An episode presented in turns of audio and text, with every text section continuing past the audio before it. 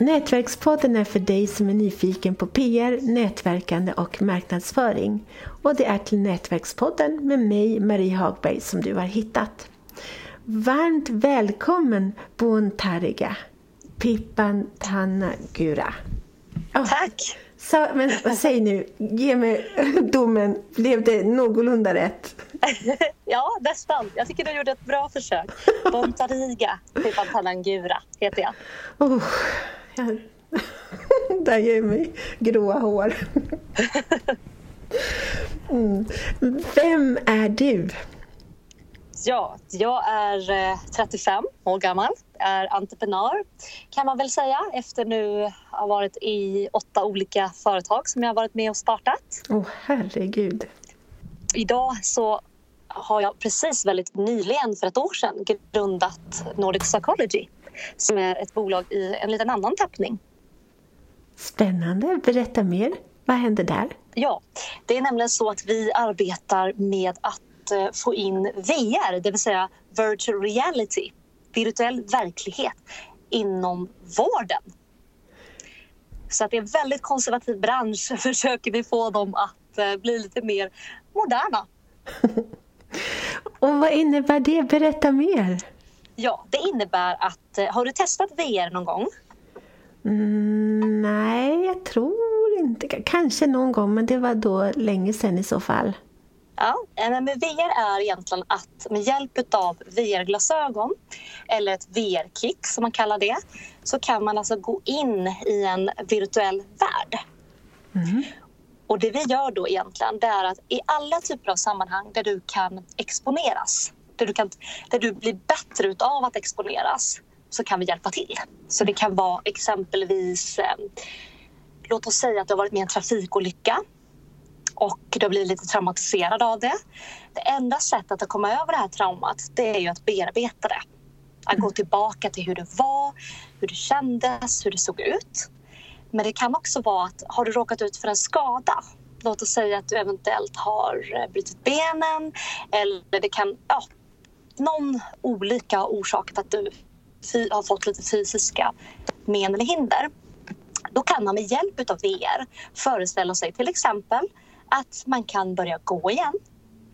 Och det hjälper hjärnan att uppfatta det trots att man vet att det inte är, verklig, att det inte är verkligheten så uppfattar hjärnan mm. alla moment till förbättring precis som det vore verkligt. Det är häftigt. Jättehäftigt. Ja. ja. Så rent praktiskt, hur går det här till då? Att då tittar man bara på, eller liksom, ja, berätta, hur går det till? Man sätter på sig som, eh, om man, om man är patient, då sätter man på sig de här VR-glasögonen. Och beroende då på vad man behandlas för, det kan vara inom psykologin till exempel, så erbjuder vi väldigt många olika behandlingsprogram. Och då kan det vara olika typer av fobier, det kan vara att du är deprimerad. Det kan vara stress. Och då behöver man komma ner i varv. Och då kan vi med hjälp av olika typer av miljöer hjälpa patienten med det. Okay. Så är du till exempel rädd för eh, sprutor? I, ja, sprut, sprutfobi är ganska vanligt.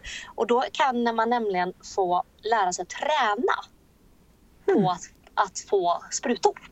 Allt ifrån att titta på sprutan till hur proceduren går till så att, man, så att, så att det hela tiden blir lättare att hantera en spruta. Okej. Okay. Usch, jag tycker det låter otäckt ändå. ja, det är det ju. Men samtidigt så är det betydligt eh, enklare att vara i en virtuell verklighet än att vara på riktigt. Ah. Så ta till exempel de flesta, eh, nio av tio, tycker ju att de hellre sitter med sin terapeut eller läkare eller sjuksköterska och ett par glasögon i ett säkert rum än att börja exponeras mot det direkt i en hiss, vilket är den traditionella terapin. Att har du till exempel hissfobi, då är sista momentet att du står i en hiss med din terapeut. Ja. Och då tycker de flesta att det är lite mer behagligt att sitta i ett par VR-glasögon och träna därifrån först. Ja, såklart. Hjälp, blir folk hjälpta av det här då? Ja, Det finns jättebra forskning och det har funnits faktiskt forskning sedan 90-talet. Det är framförallt då på grund av eh, PTSD i det militära. Mm. Där har man redan från 90-talet eh, gjort forskningar och det är evidensbaserat. Vi får berätta vad det betyder bara det är posttraumatisk stress. Ja, förlåt. Ja, precis. Posttraumatisk stress. Och det, I det militära så har det ju varit att man kanske har varit med om väldigt otäcka situationer. Det kan vara gisslan, det kan vara eh, vapen, våld, ja, olika typer av trauman. Så posttraumatisk stress stämmer, det är PTSD. Hur, men hur kom du in på det här då? Ja, det kan man ju fråga sig. jag, eh, jag var på en eh, kvinnlig entreprenörsfrukost där jag satt i panelen och pratade tillväxt egentligen och rekrytering och hur man går från ett eh, litet bolag och växer och blir större, hur man ska tänka i rekrytering. Och då satt en, min nuvarande kompanjon i publiken och tyckte att mina värderingar stämde överens med hennes. Så hon tog kontakt med mig och det visade sig att hon är psykolog. Mm. Och då började vi prata om olika typer av utmaningar i samhället. Och då kom vi in på mental ohälsa. Att det är så fruktansvärt tråkigt att väldigt många väntar väldigt länge med att söka vård. Mm. Och att eh, vården inte riktigt räcker till. Mm. Nej. Så att på det sättet så kom vi in på det här. Hur kan vi delvis göra det mer effektivt men göra det också lättare för patienter som mår dåligt att söka vård. Men gud, så underbart. Ja. Så att vi, det, till exempel social fobi är en sån stor del där vi verkligen gör skillnad. Mm. Eftersom att de flesta vågar ju inte ens överhuvudtaget lämna lägenheten. Nämen. Medan här kan man ju då successivt börja träna på hemmastädda miljöer till att man börjar träna i ja, närlivsen till gå på gator. Ja, så där gör vi jättestor skillnad. Gud, så underbart.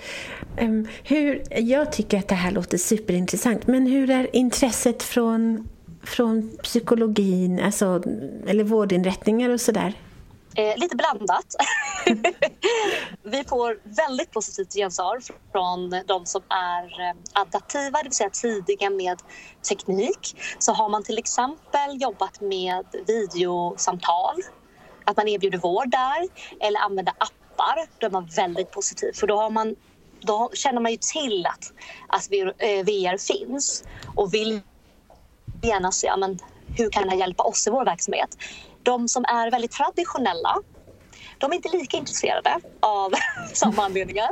Att de tror på att det traditionella sättet att gå tillväga på. En stor skillnad vi märkte var att fakt, faktiskt är det så att Norge är det, är det landet i Norden vi lyckas bäst med. Och det är på grund av det jag nämnde förut, det här med PTSD. Eftersom att de har kommit så långt i det, i det militära och de har haft tv-program som berättar om detta så är det mycket mer de är längre fram än vad vi är. Mm. Och så har de också privatisering. Så att de har, ehm, där är konkurrensen mycket hårdare. Att vård, olika vårdinrättningar behöver ju ja, erbjuda bättre vård. Okay. I Sverige har ju inte vi det på det sättet. Nej. Vad intressant. Mm. Vad, hur tror du att hur tror du att verkligheten, eller vad man ska säga, hur tror du att det kommer se ut om fem, tio år? Det är jättesvårt att svara på, men om man tänker att eh, Kry, som de flesta känner till, mm. det är ju en vårdcentral fast i mobilen i princip.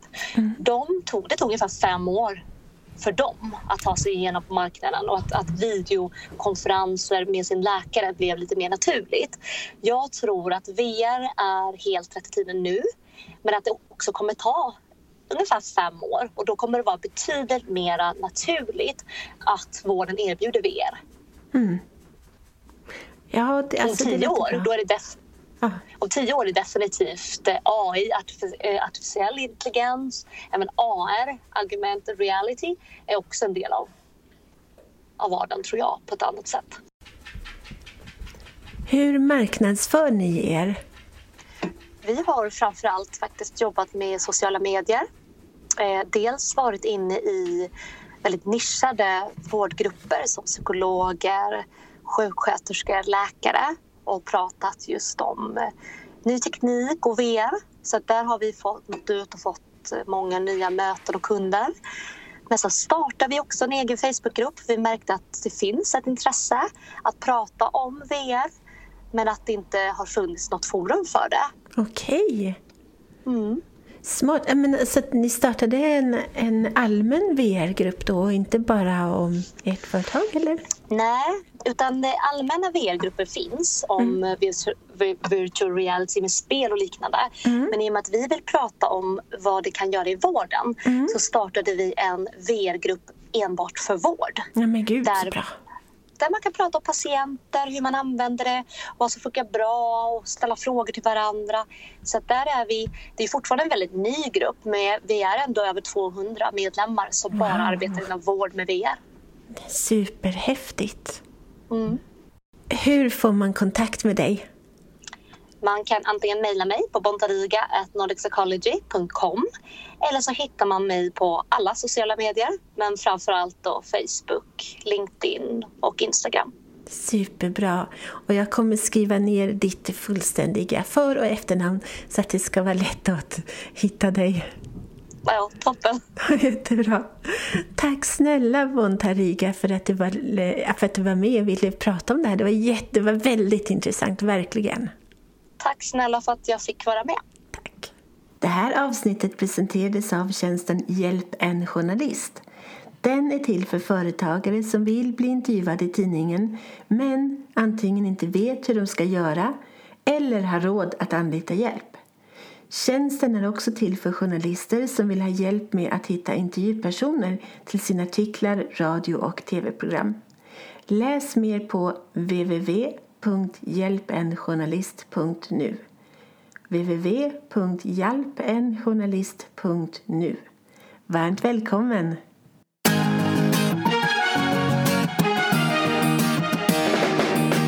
Tack för att du har lyssnat på Nätverkspodden om nätverkande, PR och marknadsföring med Nina Jansdotter och Marie Hagberg.